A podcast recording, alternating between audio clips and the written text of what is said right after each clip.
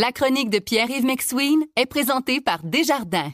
Quels que soient vos objectifs, nos conseillers sont là pour vous accompagner tout au long de votre parcours financier.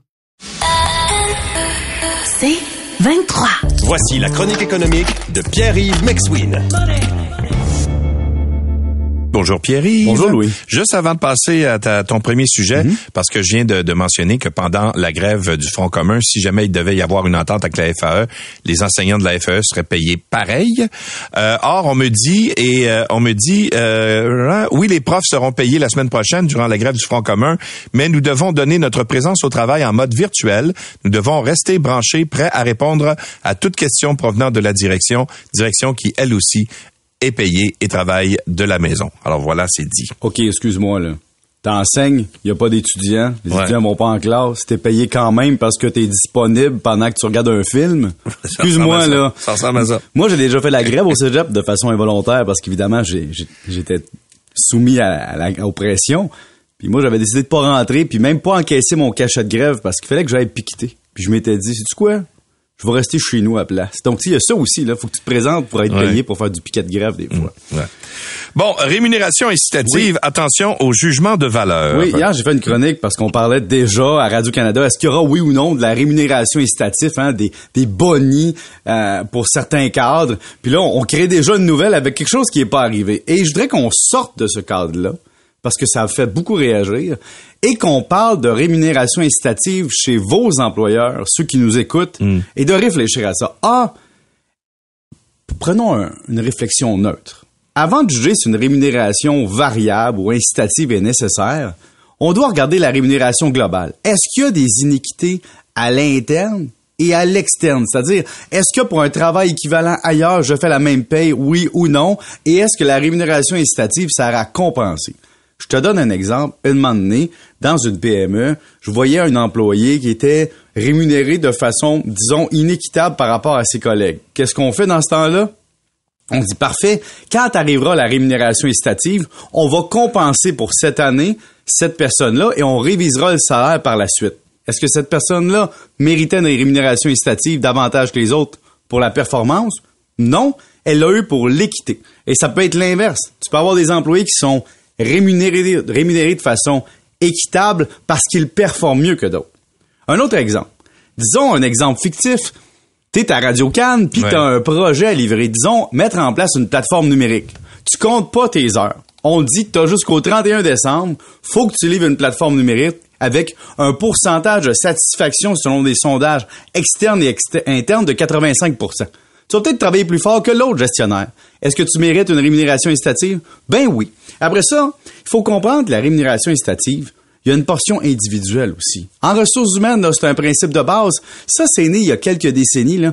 mais disons-le sincèrement, on aurait pu donner des salaires fixes à tout le monde plus élevés puis pas avoir de rémunération incitative. Mais ce qu'on veut, c'est que l'employé ait un contrôle. C'est-à-dire, si tu offres une performance individuelle de, disons, à un certain niveau, nous allons t'encourager par une portion variable, une portion à risque ou une portion incitative. Je te donne un exemple. À un moment donné, j'étais dans une banque canadienne dont je vais taire le nom. J'étais euh, spécialiste des normes comptables. Un autre genre d'emploi, Louis, je je te l'avouer, là. J'étais dans mon cubicule, il y avait personne qui m'applaudissait en rentrant travailler, on s'entend. Et là, euh, on faisait des normes comptables, mais je travaillais des fois 50, 60 heures par semaine, tu comprends? J'étais payé à l'heure, pas à l'heure, mais à l'année. Tandis qu'il y avait des syndiqués payés à l'heure. À ce moment-là, moi, la rémunération incitative, ça faisait partie de ma rémunération attendue. Si je te donne des heures supplémentaires annuelles, puis qu'à la fin de l'année, tu me compenses par une bonification de 5-6 000 c'est pas de la rémunération incitative, c'est de la compensation pour ma surperformance Ouais. ou mon implication au travail. Et aussi, il faut penser à l'importance relative de tout ça, Louis. Est-ce qu'on parle de 3% de la rémunération, 10% et quel est le salaire et l'écart par rapport à un travail équivalent ailleurs? Donc, je veux bien croire qu'on est dans une situation soit de compression ou des entreprises à perte. Ça enlève pas la valeur du travail individuel d'une personne. Et en faire des nouvelles populistes, je trouve que c'est peut-être un peu tirer l'élastique. Voilà. Bon, d'accord, c'est dit. C'est dit. C'est dit. Et redit. Et voilà.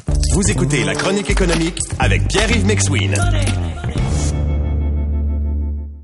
Les frais insoupçonnés, la réalité du citoyen de notre époque. Je sais pas si, t'es comme moi, mais quand tu négocies des choses maintenant, des services ou des, Ouais. ou des produits, tu dis bon, ça c'est le prix que je paye. Puis là, t'as transport, préparation, livraison, nettoyage, services, frais, etc. On paie toujours maintenant de plus en plus de frais. Et je veux te donner l'exemple d'un auditeur qui a pris une assurance temporaire. Donc, tu prends une assurance vie, disons, sur 20 ans. Ouais.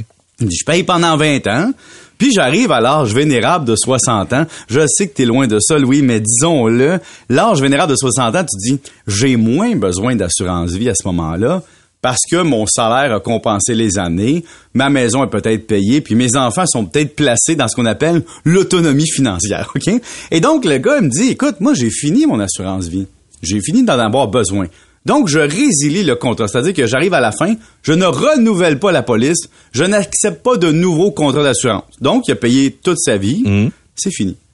Là, il reçoit un avis qui doit payer 25 de frais pour non-renouvellement de l'assurance. Il dit, attends une minute, là. J'ai payé pendant 20 ans, je renouvelle pas, faut que je paye. Je suis pas mort, j'ai rien tiré. j'ai pas mort, j'ai rien Faut que je paye pour pas renouveler.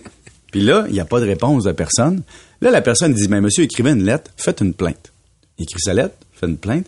Et là, la compagnie lui, réécrit, lui dit, écoutez, monsieur, allez voir la clause 1432 de votre contrat d'assurance. Il va voir la clause 1432. Ouais. La clause est la suivante. Frais de transaction.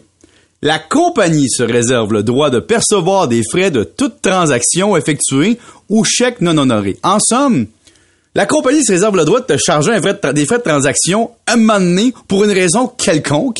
Et donc, le monsieur, après avoir payé, sa police toute sa vie, à la fin, il se fait dire, ben, arbitrairement, t'as 25 piastres à payer, ça peut être 50, 200, peu importe. Et c'est à montrer à quel point aujourd'hui, on paye toujours pour tout. Ça me rappelle une époque, écoute, j'avais pris euh, un, compte REER dans une institution financière Ouais. Je commençais dans la vie. Alors, je mets un 1000 dollars, tu sais, et là, on me donne à l'époque un gros rendement de 4,45% Et là, j'étais tout content. L'année suivante, j'ajoute un 2000 dollars. Là, je suis rendu à 3000 dollars que je signe à 4,15. Je m'en souviens comme c'était hier. du gros taux.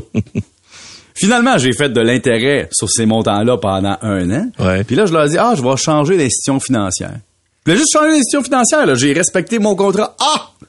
Vous voulez transférer votre erreur, monsieur? C'est X dollars de frais. Tu sais quoi? C'était égal au rendement que j'avais fait de ces placements. Ah bon, OK. Fait que finalement... euh, On s'était payé, on avait payé mon rendement avec un appel téléphonique et un transfert de réel. Comme quoi, dans la vie, Ouais. on finit toujours par payer. Et il n'y a rien de gratis. Il y a rien de gratuit, oui. Même me parler ce matin, c'est pas gratuit. C'est vrai, ça, en plus. Toujours. Salut. T'as une rémunération incitative. Ah, euh, je te dirais même, j'étais un, j'étais un, quasiment à gage. Ben oui, exact. Salut. Salut, à demain.